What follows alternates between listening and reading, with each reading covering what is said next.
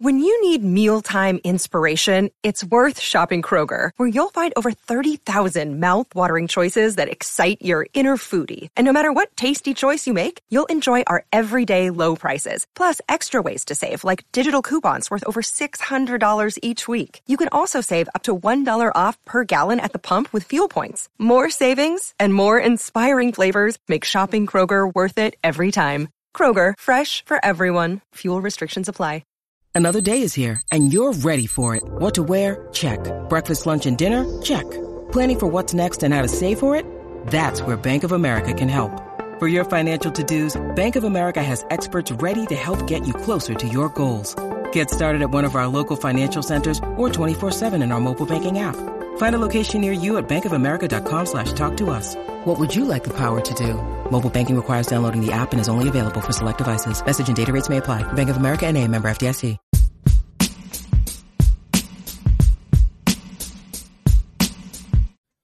What's going on, you guys? Welcome back to the Neighborhood Podcast.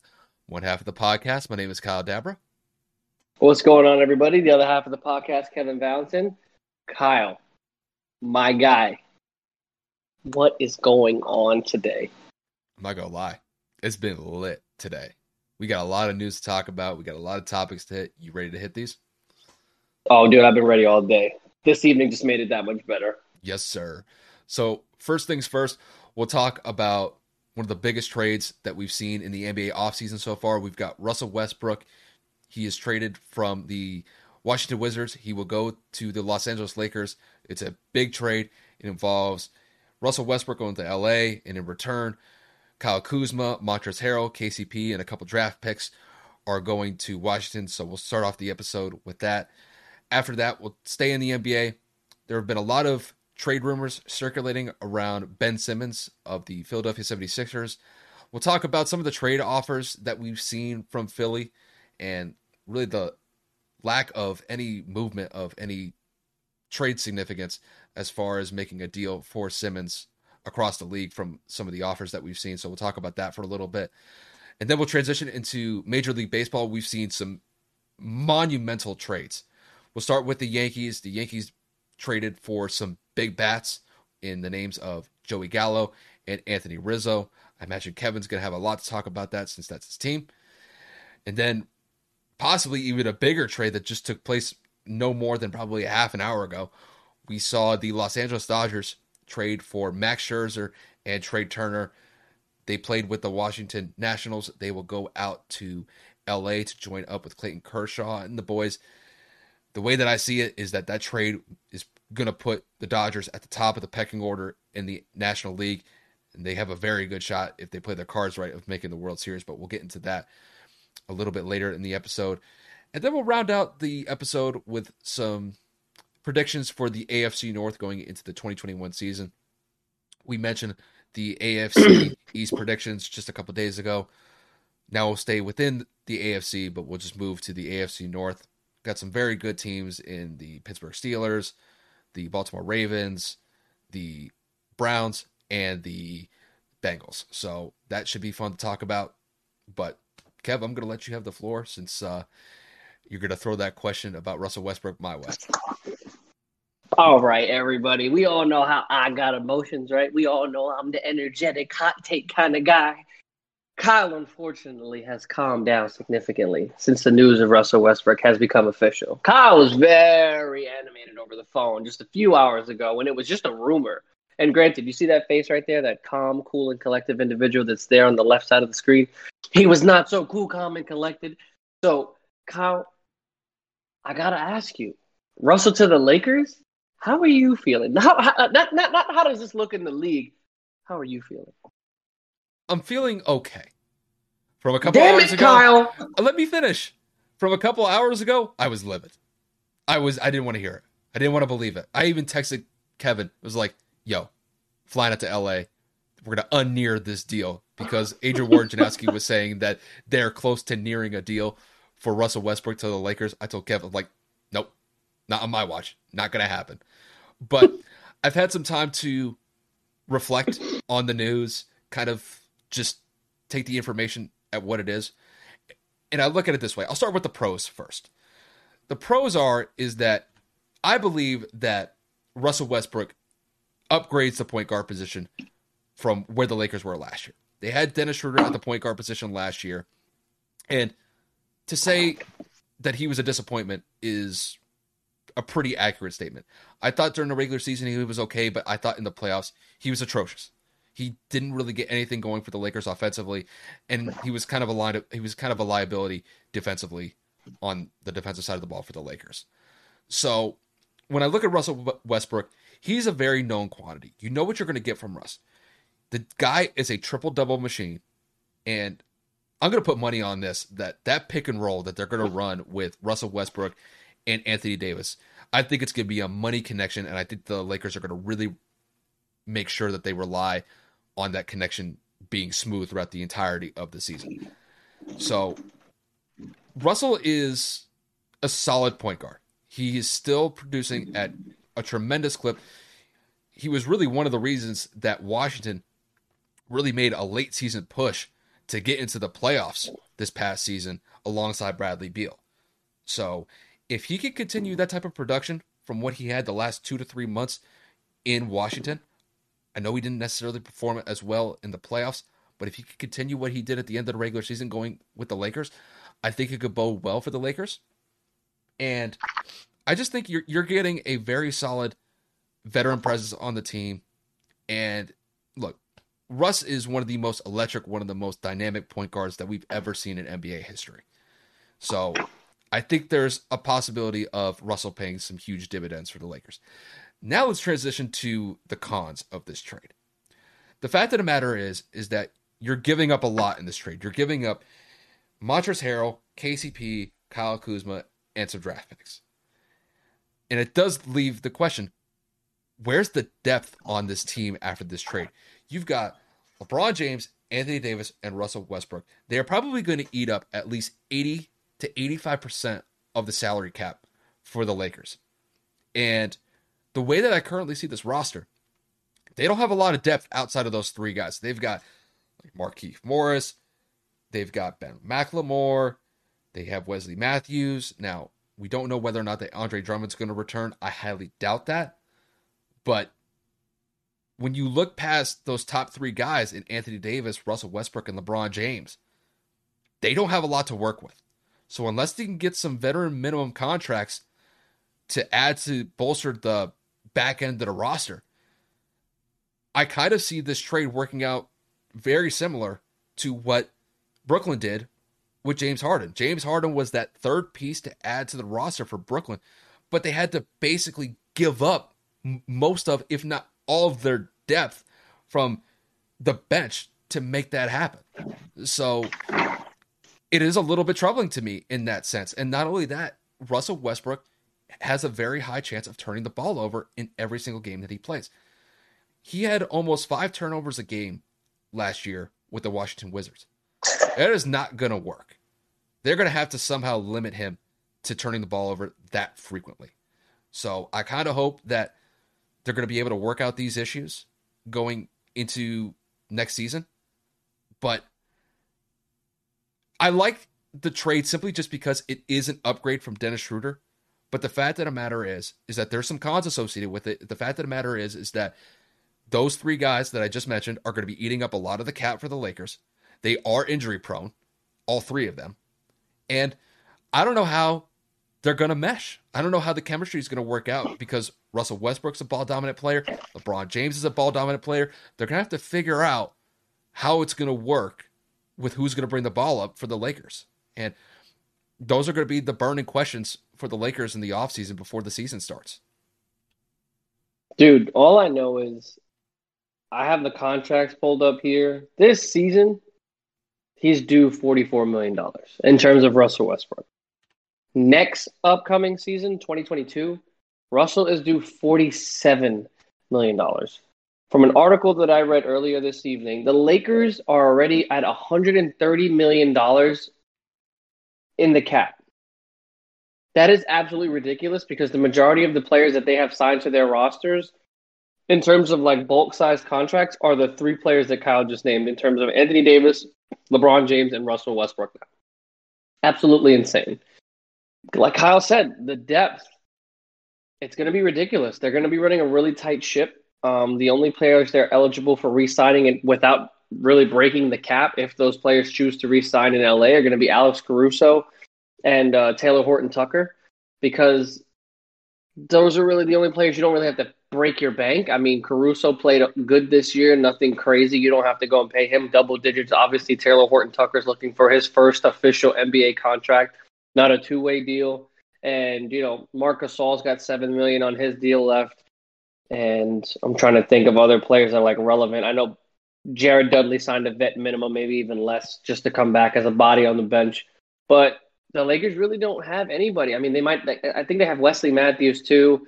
So just I really don't know how LA is going to go about doing this. I get it. I, I, really do. People are trying to make these super teams team up to try to win these championships. But when you have three players that eat up like 80 to 85% of your whole cap, it's kind of bad. And I'm just looking at this like, what the hell is LA going to do down the stretch if one of them go down? God forbid, two, like that, like they happened this year.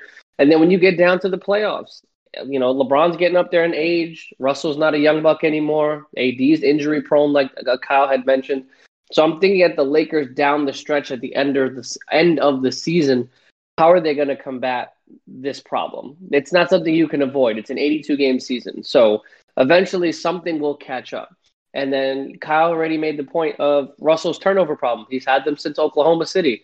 So I don't really see the whole ball dominant thing falling apart or being an issue because Bron was able to play off the ball whenever Rondo or well, whenever Rondo was in the game, and especially when he played with Kyrie. So I think Bron will kind of focus a little bit more now on scoring rather than facilitating because everybody knows there are times when you look at LeBron James and say, "Why aren't you being aggressive?" And it's because he's being the floor general. He's being the person on the floor that distributes the basketball.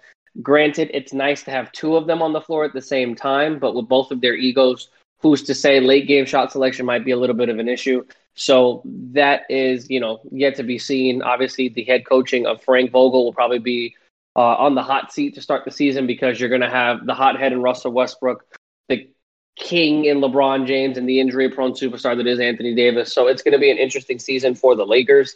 It's just I don't think this makes them better. I think this definitely does make them worse. People are already saying on Twitter, in Kyle's group chats and in my group chats, now the Nets and the, and the Lakers are pretty much the exact same. I don't see them not meeting within the finals next season if they're all healthy. So could it happen? Possibly. Will it happen? I don't believe so. I don't think they can overcome it. I mean, we all saw what happened in the uh, the uh, semifinals with Brooklyn and Milwaukee. KD had to play 53 minutes. Harden had to play 53 minutes. If Kyrie was there, he would have probably had to play 53 minutes. Like, is it really going to make a difference at the end of the day? If unless you have some depth, probably not. But I mean, we'll see what happens, man. The, the, the, trade is huge. It's definitely the biggest trade of the offseason thus far. It's just beginning. Obviously, the NBA draft is currently ongoing, so there could be more news before the night is over. But this definitely isn't the only trade rumor or news that has circled within the NBA. Kyle, over the last couple of days, the 76ers have tried to offload Ben Simmons and his contract to a, a number of teams. But at the same time, all of their offers or all of their requests in return for Ben have been what's a word I'm looking for to put this? Uh, they're they're fucking stupid. I can't put that nicely. They, like the, the the Sixers are asking for like basically an entire starting five, and then they want draft picks. So I'm not understanding why an NBA team would basically give their roster up and their future for a, player that can't shoot.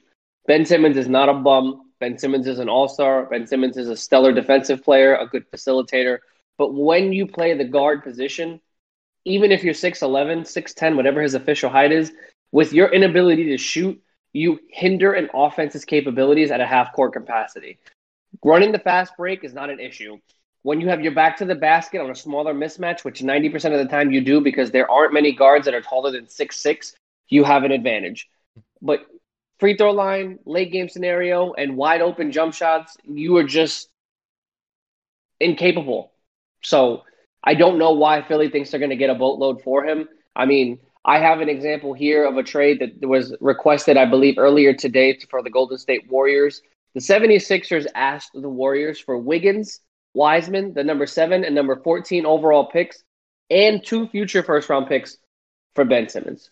Yep. So Kyle, I'm just gonna pivot to you because I'm I'm getting antsy and agitated because if I'm a GM, I'm not only laughing, I'm hanging up. So what are your thoughts on these astronomical trade requests? Because I know we have another one that you have pinned on your screen. Oh yeah, I've got a couple of them here. Um, it really just goes to show that teams are just not biting on Ben Simmons because they just can't rely on his shooting. And that's been the biggest issue that we've seen from Ben, not only this past season, but in prior seasons, is that the guy is just not a confident shooter. And look, in the game of basketball, you had to be able to score, at least at somewhat at a competent level.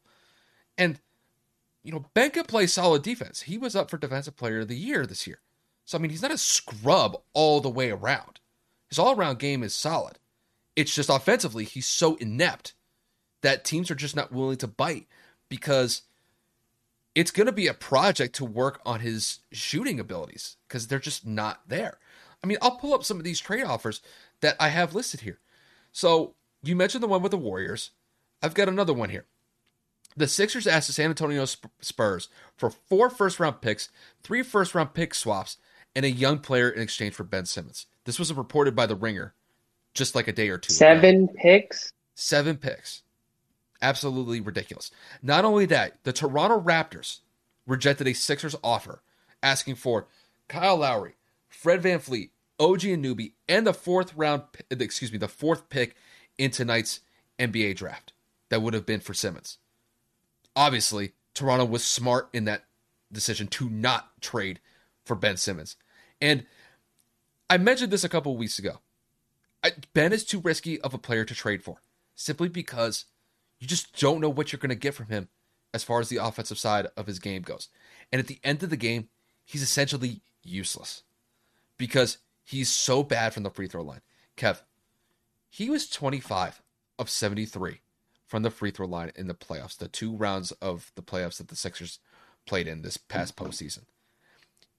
34% from the free throw line. It is the worst postseason free throw shooting performance in NBA history. We're talking about guys who can't shoot free throws like Shaquille O'Neal. Even Giannis this past postseason is not the greatest free throw shooter, but even he had a higher free throw percentage than Ben Simmons. And Ben Simmons is one of the highest paid players in the league to essentially put up single digit performances in the playoffs. It's inexcusable. This is on Ben. And to a certain extent, this is on Philly's front office. Philly had a I chance. was about to say the same thing. Philly had an opportunity to go get James Harden last year, but they didn't want to give up Ben. If James Harden was on the Sixers for last season, there's a very good chance that they stroll to the finals. Because when you add an explosive piece like that to an already solid Philly team, it's going to catapult them to the top of the Eastern Conference without a question. But they missed their opportunity. So now they're left in a situation where they're trying to trade Ben. They have nobody to trade for him because nobody's going to take Ben after that performance in the playoffs last year. The best not thing, for those requests. No way. So Philly's going to have to bite the bullet here. They had their chance and they let it go. And now they're kind of essentially reaping the consequences of not pulling the trigger last year when they had a chance to go get James Harden, and all they would have had to give was Ben Simmons, and maybe some other players and maybe some draft picks along the way as well. But they missed their chance. This is on Philly and Ben to a certain extent because Ben is just not able to improve his offensive game whatsoever. So my thing is with this whole Ben Simmons concept, and Kyle, I know we talked about this off air before, but I know you're going to agree with me here. This is on the 76ers organization's fault, not only because of their failure to pull the trigger last season for James, but their inability to properly handle Ben Simmons' attitude. So there are multiple reports that have shown since high school, everybody in Ben Simmons' circle has kind of coddled him, has babied him, has told him, You're good at what you do. You're the best. You're going to be okay. Don't worry about it. You're going to be great. You're great at what you do.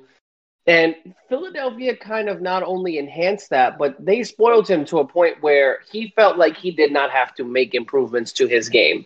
Granted, there were videos last offseason and the offseason before of Ben running five on fives, uh, you know, like those hoodie Melo videos of him at the summit of, you know, post fadeaways, open three jump shots, but it wasn't something he was religiously putting in effort like you see people doing on those one-on-one training sessions, like Julius Randle with like C. Brickley, that that NBA trainer that kind of goes around and trains the athletes.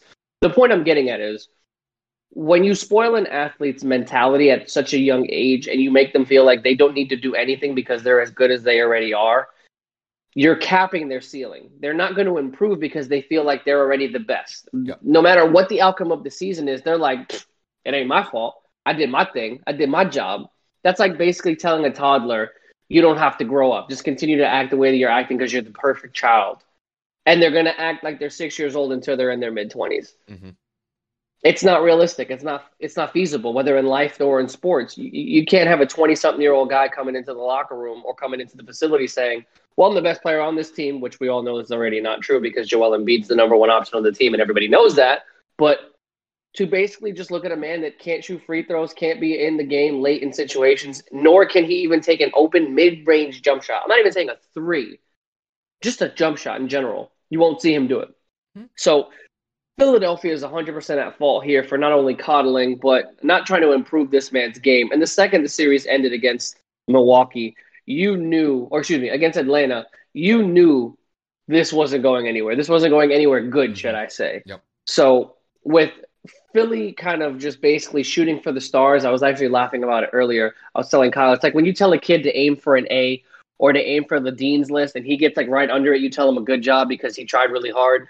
The Sixers are like shooting for the fucking moon.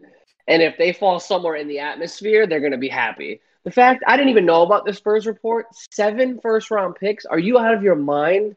When Paul George got the amount of picks he did from LA, when he left OKC, I thought that was crazy. Well, Paul George is a two way player. Paul George can shoot very effectively. I mean, his free throw percentage was a little bit in question this postseason with the amount he's missed in clutch situations, but still, over double percentage of the amount that Ben Simmons will ever see in his career. So, Paul George getting the picks that he did was a little bit of a stretch. You think you're going to get seven for this guy? I think Philly's asking for way too much, and I think Philly needs to wake up and realize if they get maybe two first round picks, count their blessings. Yep. And if they do trade him, it isn't going to be to a contender because I sure as shit don't see anybody in the Western or Eastern Conference that's flirting within the top eight or nine seeds to give up their boatload or their future for a man that can't do anything right now. And it already has a tainted attitude. But that's neither here nor there. I'm literally going to drop this because this whole concept is kind of ridiculous. I mean, not only that, I mean, there were some teams that were interested just a couple days ago at the the Cleveland Cavaliers, and I imagine they probably heard some offer. I don't have the offer that Philly gave to Cleveland on the top of my hand here, but Cleveland decided to go with Ricky Rubio in a trade with the Timberwolves. So that's hilarious. Who? Yeah, exactly. Yeah, I know. That was Kevin and I do this thing where we send each other uh, direct messages on Twitter with just kind of like updated news all throughout the sports world. Kevin sends me the the link of the I think it was a Bleacher Report link of the Minnesota the Minnesota Timberwolves trading Rick, Ricky Rubio to Cleveland, and I respond with, "Ho, ho." it's a little bit disrespectful. Shout out to, to the Rubio. broadcast boys on Twitter. Oh, oh, no, it takes time, man. The broadcast boys is funny. If y'all don't follow them, y'all got to give them a follow. They're great. I, I mean, I, I don't want to be too disrespectful to, to Ricky Rubio. I mean, the guy's a solid NBA player, but I thought it was just funny to throw out a hoe there. Well, I mean, just just to pivot on that, I mean, Collin Sexton is definitely out. He's been on the trade block for a little bit now, so I mean, that's another topic topic for another day because we have no rumor as to where he's going to go, other than New York in terms of the Knicks showing interest in him. But that's about all we have on that front. So I'll just I'll never forget when Collin Sexton was at like his introductory press conference with the Cleveland Cavaliers, and that was the offseason that LeBron ended up leaving Cleveland to, to, to, the Lakers. I just remember Collin was sitting there, it, just young kid said it was just really wanted the opportunity to to go and play with LeBron, and then LeBron says, "Deuces, I'm going. I'm going. I'm going. I'm, I'm going to go. I'm going to go film a shitty movie, but whatever." Yeah, but just um, that's what it is, guys. This is where the episode kind of takes off the NBA wasn't the only trade happy day or trade happy sport today.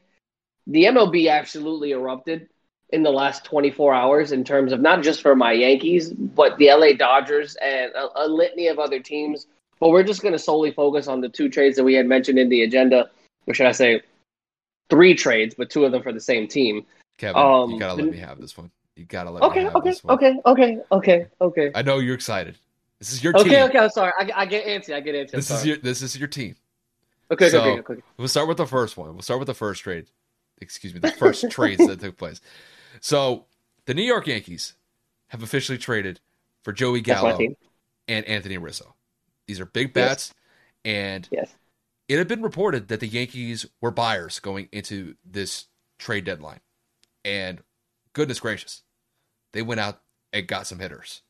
So, Kev, not only did you guys get Joey Gallo, you guys were able to add Anthony Rizzo to the team as well. Definitely bolstering the team's lineup as, as far as the starting lineup goes. I just need to get your opinion on this. How do you feel about the Yankees' current situation after these trades have taken place? I'm hyped.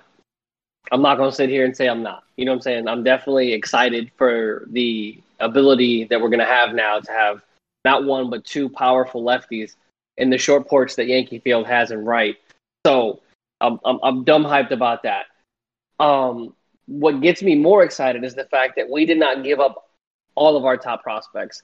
After the Gallo trade, we still had all 10 of our top 10 prospects in our farm system. After today, um, I believe that we traded one or two. I could be mistaken. I, I know that the majority of this list is kind of crazy, but I'm, I'm pretty sure one of them was in the trade for Anthony Rizzo. Um, but as a whole, the fact that Brian Cashman was able to package a couple of players, package a deal to get two big bats and not just bats, but two lefty bats. As everybody knows, the majority of the Yankees roster is right handed. So this is huge. Um, this is a really big positive swing for us. This is something that we needed uh, an offensive jolt, offensive consistency. As we know, Stanton hasn't been performing. Judge has been on and off the IL due to rest and injury. Um, and you know, Luke Voit has been off of the uh, on and off of the IL with the litany of injuries as well. So I mean, the, the roster's been up and down, so to speak. I mean, today we lost fourteen to nothing. So I mean, if at any point in time Brian Cashman was looking at damn, Gallo's not enough. This was something that we definitely needed. And Anthony Rizzo's a great first baseman, a great glove. So we not only get power from the left side, but we also do get a great fielding gold glove first baseman because we do know that Gleyber Torres has struggled from the shortstop position since the transition uh, after Didi Gregorius left. So the Yankees look good on paper, but I've told Kyle this a, a, a multitude of times. On paper, the Yankees look like they're unbeatable because you look at a lineup with – DJ LeMahieu, Aaron Judge, Giancarlo Stanton, Gary Sanchez, Luke Voit. You know what I'm saying? You think, damn, they go hit like full 500 home runs. I know that's not a realistic number. I'm just saying in general. Like you just see power on the lineup. Now you go and add the big body of Rizzo. You go and add the big bat that is Joey Gallo, and you say, holy shit, the Yankees are about to pop off, right? Here's where the actual realistic portion of my opinion comes into play. The Yankees lineup was already pretty much a swing and a miss lineup as it is it's a home run or a strikeout, and it just it, it furthered that. And I think Cashman kind of saw it as all of them can't be in a slump at the same time. Um, uh, one of them has to get it going, whether that's Judge coming off of the COVID list, whether that's Rizzo getting out of Chicago, whether that's Gallo getting away from Texas. You know, all of there's no way that six out of our nine batters are all going to be in a slump. Gio Urshela is finding his groove. Brett Gardner is finding a little bit of his as well, and we have a number of players that have come up from AAA and played good. So the Yankees are two and a half games out of the wild card to, uh, as of today after this embarrassing loss to the Rays. We were able to take two out of three, so we won the series. But these two acquisitions, as well as keeping our farm system together, is massive. And there was a tweet that showed from Cashman that said, "We aren't done yet. Take what you want from that, or take that away as as whatever is you want." In my opinion, what we need to do is take Voit Unfortunately, since we acquired Rizzo, I do see Luke Voit hitting the trade block immediately and utilizing him to go and acquire a starting pitcher. So I say we we we, we package Voit with a couple more prospects. Maybe even we crack into our our top ten a little bit more. And maybe give up one or two more to go after Berrios out of Minnesota. Uh, a good starting pitcher with good movement pitches, good off speed, and you know a mid to high level fastball. Uh, I think that would solidify the rotation with Corey Kluber coming back, Luis Severino progressing in rehab, and I think that going into the postseason with about 60 games left, we can really make a playoff push to go out there and make some noise. So again, as a Yankee fan, realistically, I'm excited for the potential that the team has, but I do see the weaknesses that this trade could give us because you go and add two more power bats. There's not they're not really known for their contact. When do you hear a, a, a power batter like Gallo or Rizzo, you know, hitting for the cycle or, you know, going three for five with three singles. It's usually one of them has a home run and a double, or you know, like a home run and a couple of doubles. You know what I'm saying? So we'll see what happens, but I think we're in a better position than we were. I think we got better. And the greatest part about the Rizzo deal, I'm sorry I forgot to mention, the Cubs eat the rest of the salary. So Rizzo is a free agent after the end of this season. So we literally are renting him for the remainder of the year. We're not paying him at all. So I think this is a win-win-win-win category in the Rizzo deal. And then Gallo, we gave up about four prospects. So I mean, at the end of the day, those four prospects didn't crack our top ten. So we, in essence, got uh, Joey Gallo for a good deal as well. And I'm pretty sure Joey Gallo is a free agent in this season as well. He's only going to eat up 2.4 million of our cap, which is nothing compared to what we could have acquired if we would have went after Trea Turner or, uh, or, or Trevor Story. So again, happy, satisfied. If Cashman pulls off another miracle, I ain't gonna be upset. Yeah, I mean the way that I see it, it definitely bolsters the starting lineup as far as their hitters go. Now, to kind of hit off the point that you made about these guys literally being like swing or miss type players, that's what freaking Joey Gallo is. I mean, I've got his stats pulled up right here. He's only played 95 games this season. Still leaves about 65 games to go. 65, 70, somewhere around there. He already has 125 strikeouts on the season. And despite the fact that he does have 25 home runs, he's batting 223. So, I mean, that's like Gary Sanchez type numbers, my guy. And you have, you have given many rants about how Sanchez has been just one of the most despised players that you've ever seen in your life. But but, but I think the Anthony Rizzo one is kind of a better move as far as the hitters go because he is a more consistent hitter. I think he's batting somewhere in around 250, 255 this season. And he has under 100 strikeouts on the season. I believe he only has like 50 or 60 strikeouts throughout the entirety of the season. So I do think that out of the two players, I think that Anthony Rizzo is going to be a far more reliable hitter for the Yankees moving forward for the rest of the season compared to Joey Gallo. I think Joey, I think Joey's definitely going to provide some fireworks for the the Yankees simply just because the guy is a home run threat as soon as he gets to the plate.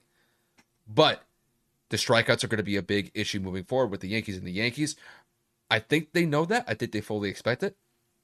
But I think it was still a trade to make here, simply just because, Kev, I mean, they just can't get it together this season.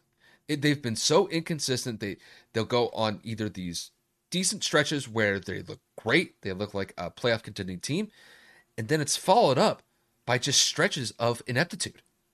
I mean, I don't really want to pull a comparison here, but it's like the Yankees kind of somewhat feel like the Dallas Cowboys here, simply just because they just can't get it right. They just can't be consistent. Their pitching will look great for a month or two, then it falls off, and then the hitting goes off. It's just they can't get those two to mesh at the same time where the pitching is on point and the hitting is on point. And until that they can correct those issues moving forward, I mean, even if they make the playoffs, I think they have still a decent shot to make the playoffs as a wild card team. But I just don't see this team getting over the hump over top contending teams like the Red Sox, like the Astros. Those are going to be teams that you're going to have to compete with when it comes to the postseason. And I do think that these moves definitely help push the Yankees to be more competitive against those teams. But they just have to get it together where both the hitting portion of the team and the pitching portion of the team come together and just go on a monumental run to close out the season. I feel like this is a moment where they understand the urgency of where the season is going. I think Cashman made the right moves, the moves that he had to make. Now it's on the players. The players have to step up. And they've got what? Two months to get it done here. Season ends at the end of September. So they're going to have to make a monumental push here to be a competitive team in the AL as far as I'm concerned. So I I will give them an A for effort. It's just now, when it comes out to the field, they have to produce. They have to produce. That's the main thing that, that I'm focused on here. The names are great.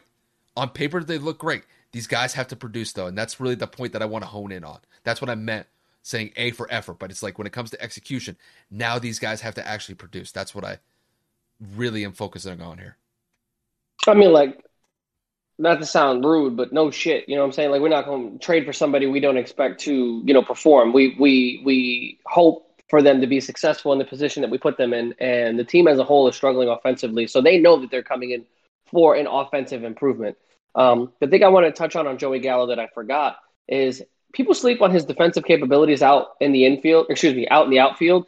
And Joey can play first, third, left, center, or right field. So he can be a very good utility player, especially with the injuries that we've been having lately. And if we do decide to keep Luke Voit for whatever reason and rotate him and Stanton in the DH position because Stanton has been having a lot of inconsistencies at the plate, then so be it.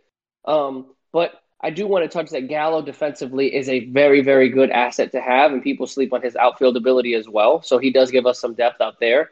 And Anthony Rizzo was a gold glove player, gold glove player at first base. So that's an immediate improvement. Even if Anthony doesn't do it at the plate as often, the fact that he can field some bad throws and, and make some plays out in the dirt and in the field makes me feel more comfortable in our infield security and defense. So we are making improvements on multiple assets, and I do respect Cashman for the offensive improvement that he was chasing. But I don't think people realize the defensive intensity that's going to be able to step up because of this addition in these two players. So I do look for them to produce at the plate, but when they're in the field, I wouldn't be surprised if they were out there making big plays because they can.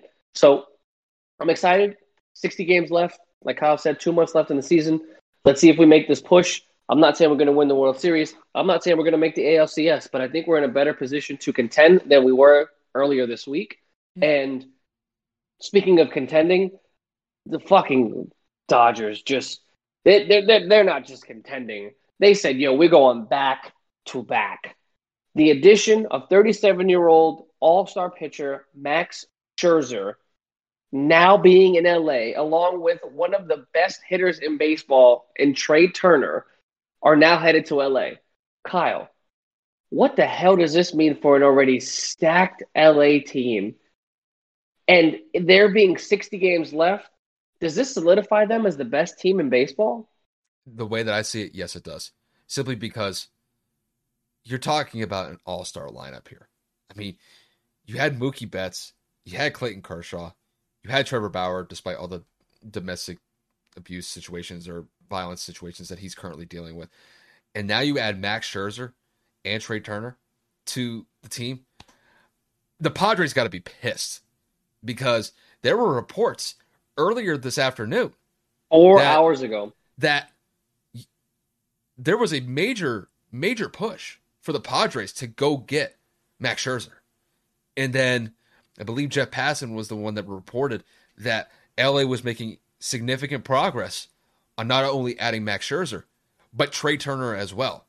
So you add to your starting rotation and you improve to a lineup that is already dynamite.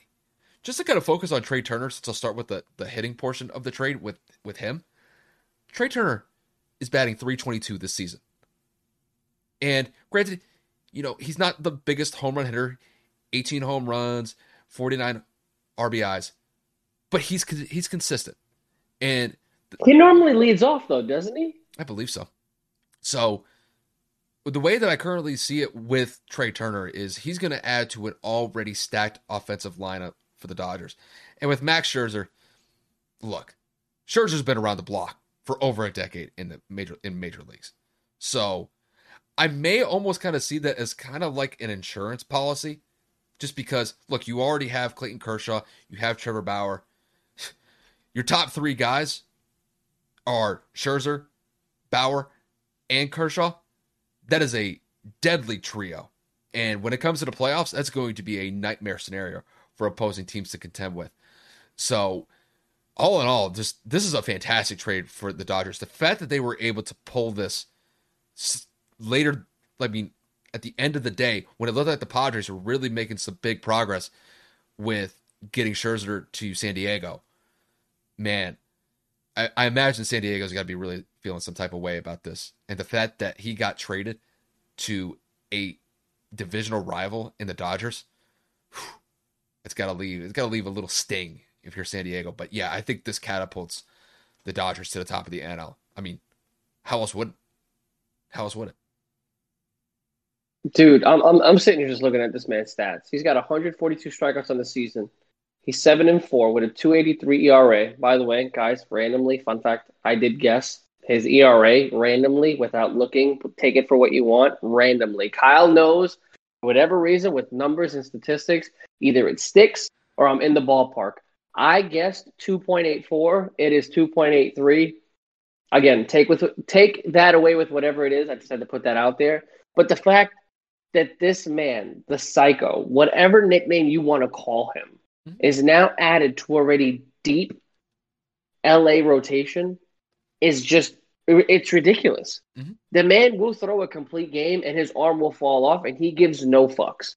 There have been multitudes of games where the Nationals manager will come out and say, All right, it's time to hang it up. And he's verbally and visibly saying, Get back in the dugout. I'm finishing this game. He's prideful. He's dedicated to his craft. And he's an old fashioned baseball player where he just, bro, he'll throw down. Like Max Scherzer is one of those players that's very gritty and emotional. So please, he adds that that that next level layer of intensity on that pitching staff. And man, if Trevor Bauer does come back despite the legal issues that he's going through right now, that three-headed monster of Kershaw, Scherzer, and Bauer is going to be one hell of a postseason rotation. Let me tell you, because all of them can go the distance, all of them can strike out, and all of them know their assignments. They know how to pitch into the ground ball. They know how to. They know their assignments in terms of pitching around strong hitters. They know how to get the ball in play and out. They're just very aware. And that is very hard to find in three pitchers in this generation. So, God, Lord knows the Dodgers are going to now look at the rest of this season and say, if we don't win the NL bare minimum, this season was an, an immense failure. Obviously, the goal for everybody is to win a World Series, but with the Padres and Dodgers kind of going back and forth, and then especially with the San Francisco Giants kind of being up there as well, that division is very stacked in the NL West. This immediately, to me, puts them in the uh, not only NL West favorite to win the division, but my favorite to come out of the NL. And then that, that addition of Trea Turner to already to an already stacked offensive lineup that has Albert Pujols, Mookie Betts, Corey Seager, and now you add Trea Turner, one of the best hitters in the National League, that's just four players out of nine in a rotation. And, and, oh my God. And Justin Turner at third base. Holy shit. The Dodgers are looking like the Yankees in like 2009 where they're just they're just stacking all-stars left and right and they give no fucks if they break the salary cap because they're just here and they say, "Yo, we about to win and we don't care how it's done." But that news, like Kyle said, that that surfaced, dude, the the, the Padres were about to get him. Yep. The Padres literally about to snag Scherzer right from the Nationals. Yep. And I mean, from from left field, Jeff Passan comes out with this report that says the Dodgers have now entered the room. 20 minutes later, the Dodgers are now in heavy pursuit of Max Scherzer. An hour later, the Dodgers are in serious talks to acquire Max Scherzer and Trea Turner. Like, bro, I give it to the Dodgers GM. He got one of the best hitters and one of the best pitchers in the National League in one shot without giving up any big players on the active roster, bro, they gave up a massive haul of prospects, including the Dodgers' number one overall pitching prospect that was just called up. Shout out to Gray, Josiah Gray. He's actually from New Rochelle, New York. I went to high school out there, so kudos to the boy. But he actually literally just got called up a couple of days ago, and it was pretty cool. Drafted in 2018, already made it to the majors at the age of 23. So big kudos to him going out there to Washington. Hopefully he has a big role out there. Hopefully he makes a stand and you know makes some noise. Uh, but overall, man, baseball today was wild. Sports today was just crazy with these trades alone. I will say this, and I do think this is a point worth mentioning. I think the Dodgers made this as an insurance policy move because I don't think they're going to expect Trevor Bauer coming back this season. I just don't see it with all of the legal issues that he's currently dealing with, and there are reports from within the team that they never want to see Trevor Bauer on the team again. That that really, yeah. I've got a New York Post article pulled up right here. Is Dodgers players never want to see Trevor Bauer again. So, I think when I look at the situation that led to the deal of Max Scherzer and Trea Turner going to L.A., I think L.A.'s front office was thinking, well, I don't think Trevor Bauer is going to be able to come back this season with all of the legal issues that are going on. The fact of the matter is, is you got players internally saying that they they have some disagreements or they have some issues with Trevor Bauer's character. So I think this was this was largely in part as an insurance policy move to bring in a guy like Max Scherzer to the team, just because I don't think Trevor's coming back. So good on LA though. The fact that you were able to pull this at the last minute to snatch Scherzer away from the Padres, that's sensational from their front office. So you have to give LA a lot of credit for that. And it's like you already mentioned, it catapults that team to the top of the National League and all of baseball to boot. Like, I fear any team that has to go up against the Dodgers because they're just stacked.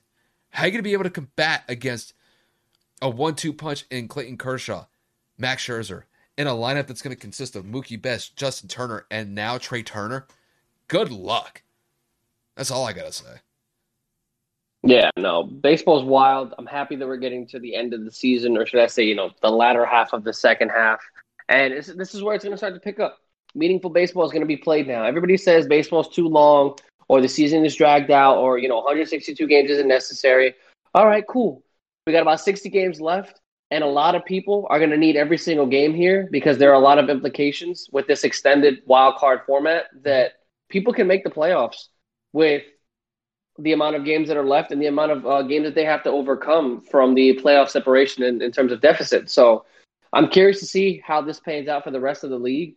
And I could not be more excited that the Yankees at least were buyers. And like I said earlier, if Cashman continues to go out there and you know make another deal or make a couple more deals, whether that's for bullpen pitching or um, uh, what's the word I'm looking for, or starting pitching, then so be it. Again, we do have Kluber coming back. We do have Severino coming back. So I do not know what's going to happen. We obviously know that Luke Voit is going to come off the IL within the next week or so. So we could package him to get up out of here and you know bring somebody else in. But again, the trade deadline is tomorrow, so we will end up seeing what happens in the MLB. I'm pretty sure before tonight's over, we'll see some more deals. Especially when we wake up tomorrow, we're probably going to read even more. So that's the best part about sports. The trade deadline in all sports are pretty much my favorite time of the year because there are names that get plummeted and sent out when you don't even expect it. Um, I mean, shit, I definitely did not see Max Scherzer leaving Washington after his World Series dom- his dominant World Series run two years ago. But what are you going to do? Washington's at the bottom of the barrel in the NL East, and they said, screw it, we're not going to pay the rest of this contract and we're, we will rebuild. But we will now pivot to our NFL segment. We are going to talk about the AFC North. Last week we talked about, excuse me, earlier this week we talked about the AFC East and we made our predictions there. So today, Kyle and I are going to talk about the AFC North, which consists of the defending division champion Pittsburgh Steelers, the Cleveland Browns, the Baltimore, excuse me, the Baltimore, I, I was right, the Baltimore Ravens mm-hmm. and the Cincinnati Bengals. So, with there being a 17 game season this year, Kyle, your initial order without even thinking of who's going to win the division and the proceedings afterwards. I've got Baltimore winning the division. I believe they'll go 13 and 3, maybe 12 and 5.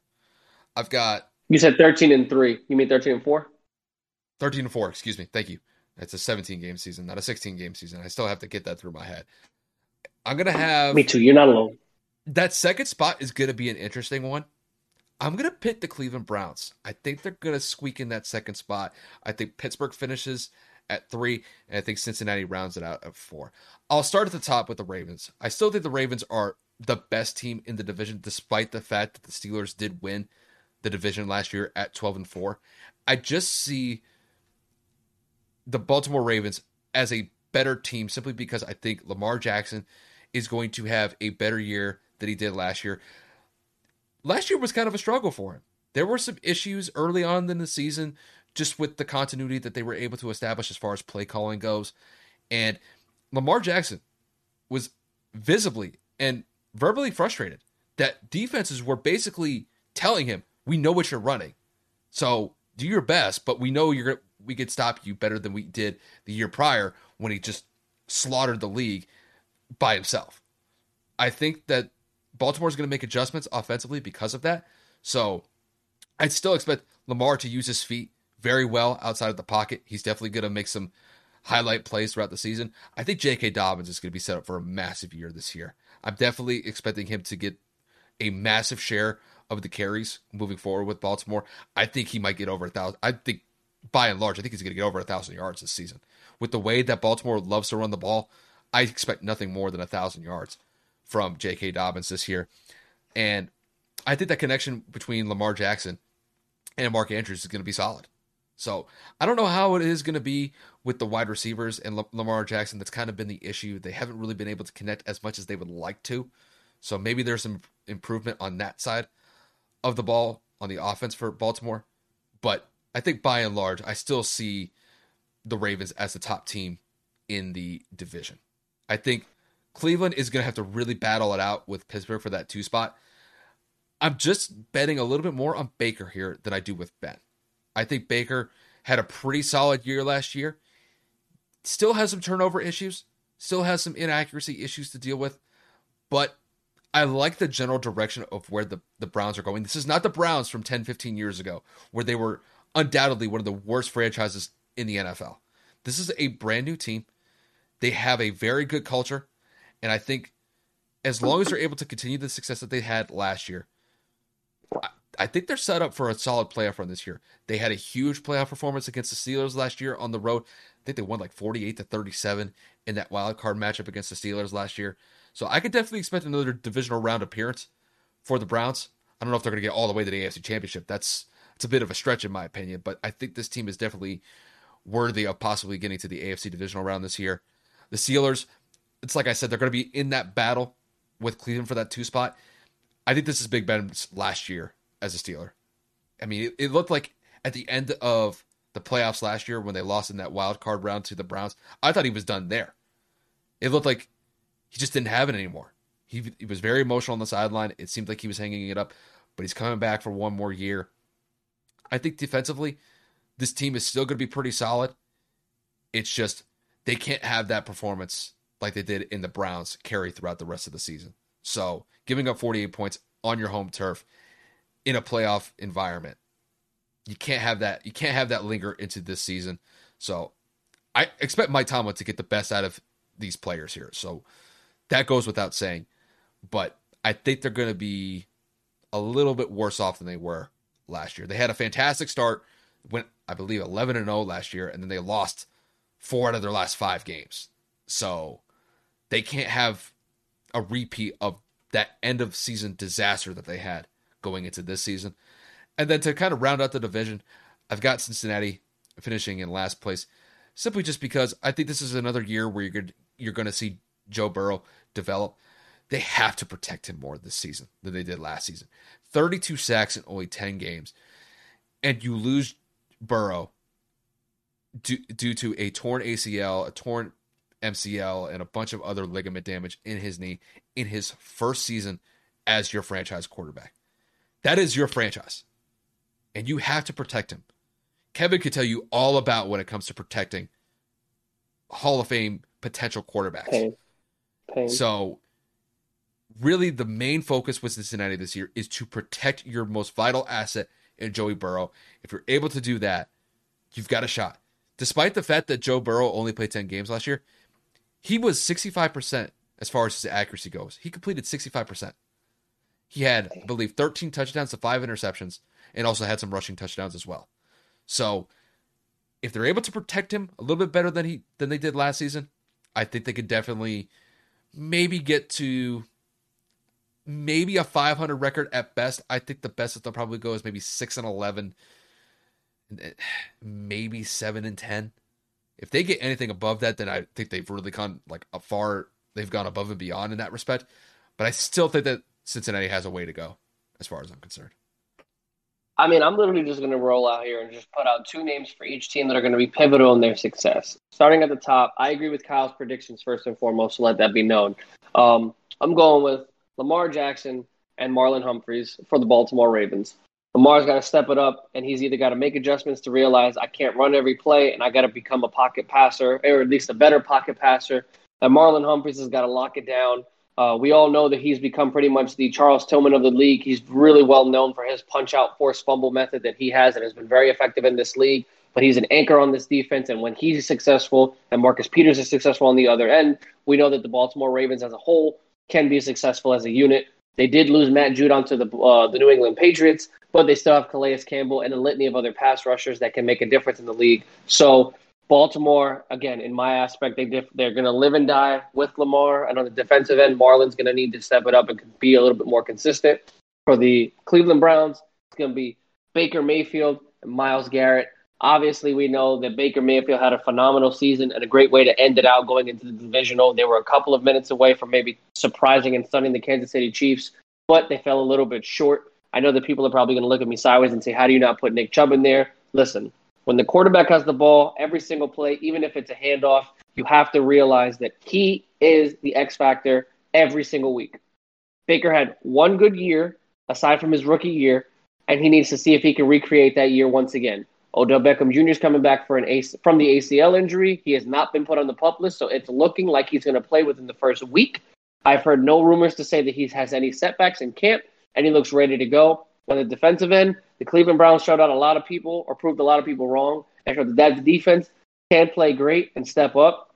Obviously, the litany of uh, the, the list of Denzel Ward, Myles Garrett, and all the rest of those boys out there, uh, they can make some noise. Myles Garrett's probably one of the best, if not the best, edge rusher in the NFL just because of his size, athleticism, and speed.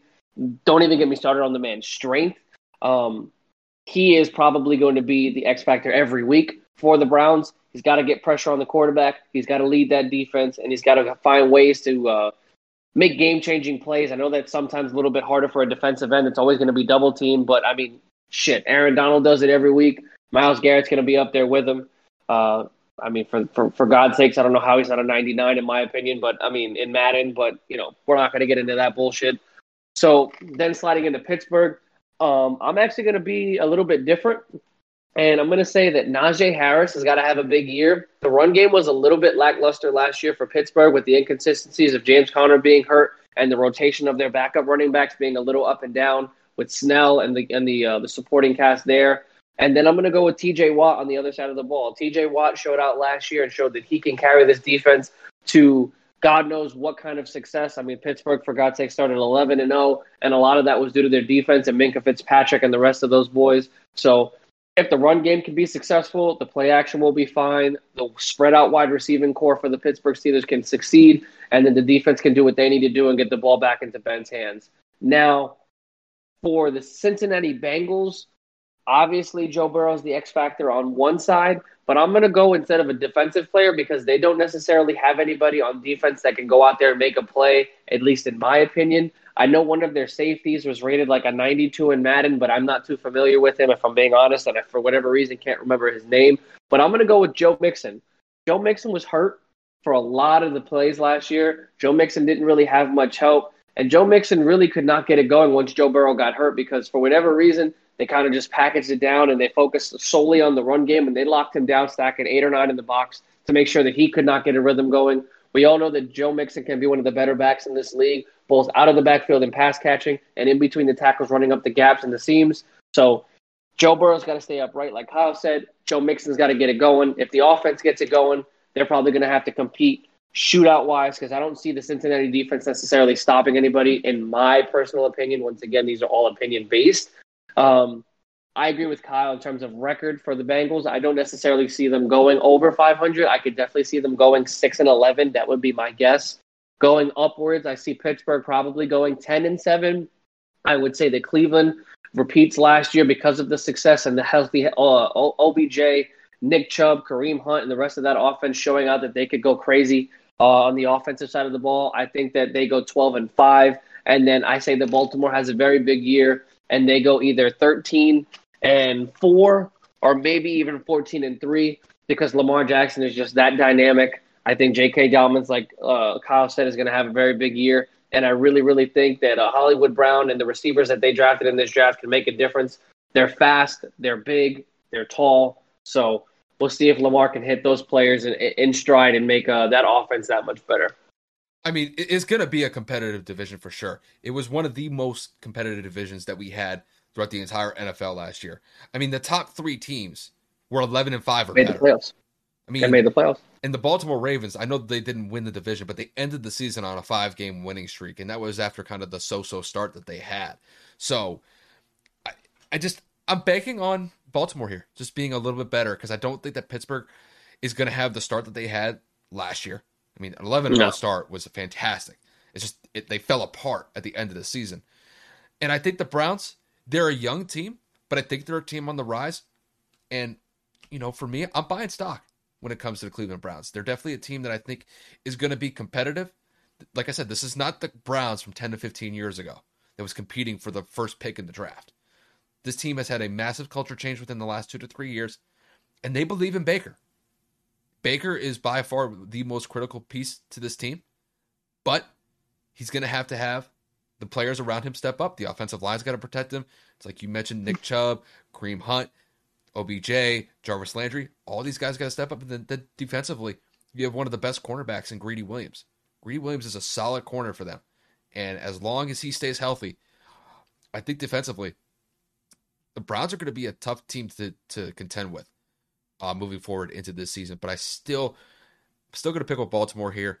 But I think all three teams in Pittsburgh, Baltimore, and Cincinnati, uh, not Cincinnati, Cleveland, are going to be vying for that top spot in the AFC North. Should make out for a fun season to watch in that division for sure.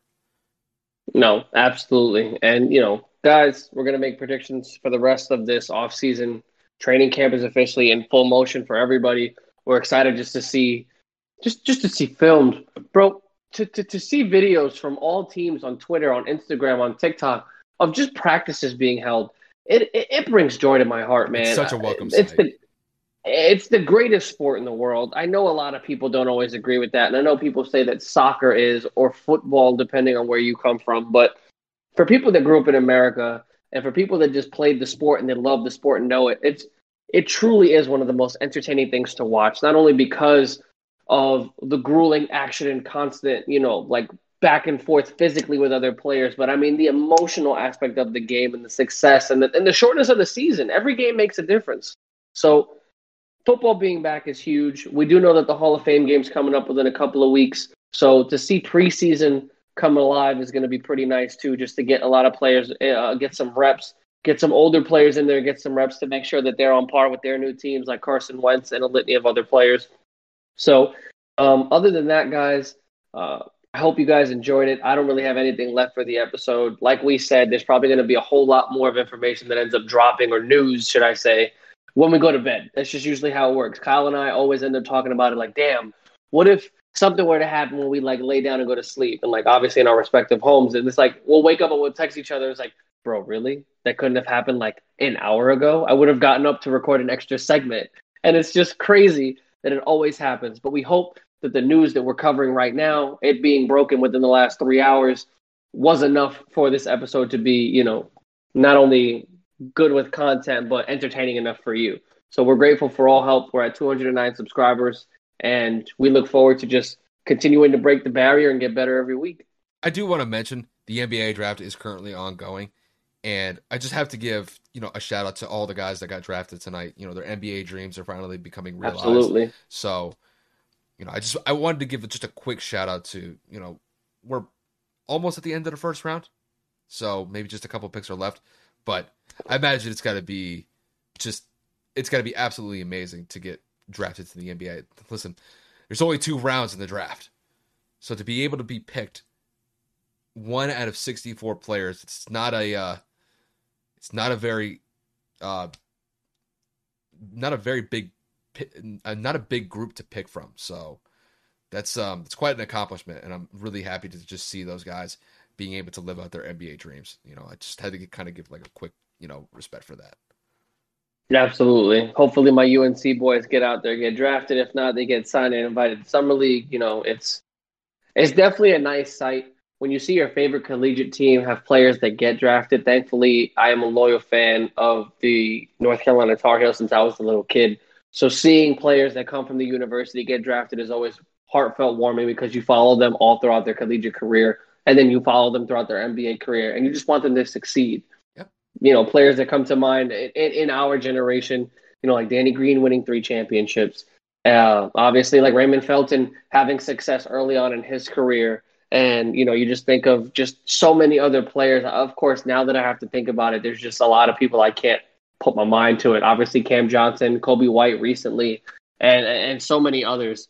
So hopefully, you know, players at UNC get drafted tonight. And I'm pretty sure there's only one. I think is Day'Ron Sharpe that's uh, coming out of UNC tonight. And uh, Kendrick Perkins was kind of hyped on him. Hopefully, he got drafted in the first round. If not, whatever team he goes to is going to get a great young player hustling on the rebound, uh, improving on the offensive game, and a good defensive presence down low, whether he plays the four or the five on whatever respective team he goes to. So, you know, shout out to everybody, like Kyle said, that gets drafted and achieves their dream. Obviously, Cade Cunningham was the number one overall pick tonight for the Detroit Pistons. So we'll see if he can change that franchise around.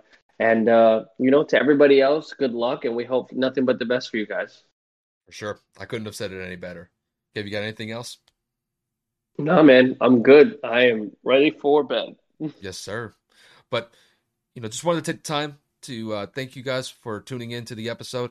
Uh, we just appreciate the support, whether we wherever we can get it from, whether it's from YouTube, whether it's from the streaming platforms like Spotify and Apple Podcasts. We definitely appreciate it. You know, any sort of support. You know, Kevin and I genuinely appreciate that. Um, the Olympics are still going on, so if anything pops up, I might drop a quick video about that over this weekend. So kind of stay tuned out for that. Um, we're kind of getting to the last couple home stretch. We're getting basically to the home stretch of Major League Baseball. We got two more months before the playoffs start, so that should definitely be fun. And the NFL is ramping up, so we'll definitely be talking about that. I imagine we're going to be talking about the AFC South predictions in our next episode, which will air next week. So definitely stay tuned out for that. I know Kevin's definitely going to have some points to hit on since that is his division.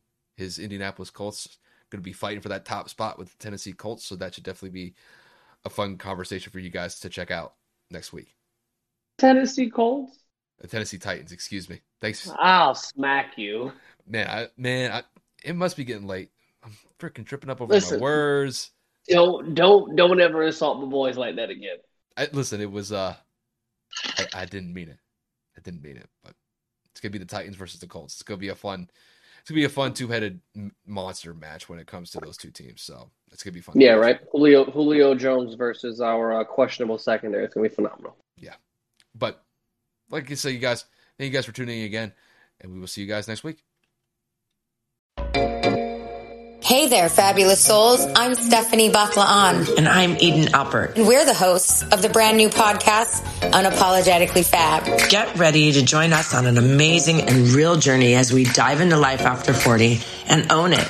We're all about changing the narrative, leaning into who you are, and living a life by your own design. Join us as we embrace life unapologetically and redefine success. This is Unapologetically Fab, an Electricast production.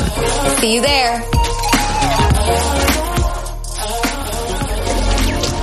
Electricast. Electricast. Welcome to Tuning Into Sound Wellbeing where we harmonise your mind, body, and soul. I'm Amanda, your sound therapy expert. And I'm Stephen, the curious explorer uncovering the mysteries of sound. Together, we explore vibrations, frequencies, and the power of sound therapy and tuning forks. Discover ancient wisdom, reduce stress, and tune into a healthier life. Subscribe to Tuning Into Sound Wellbeing today.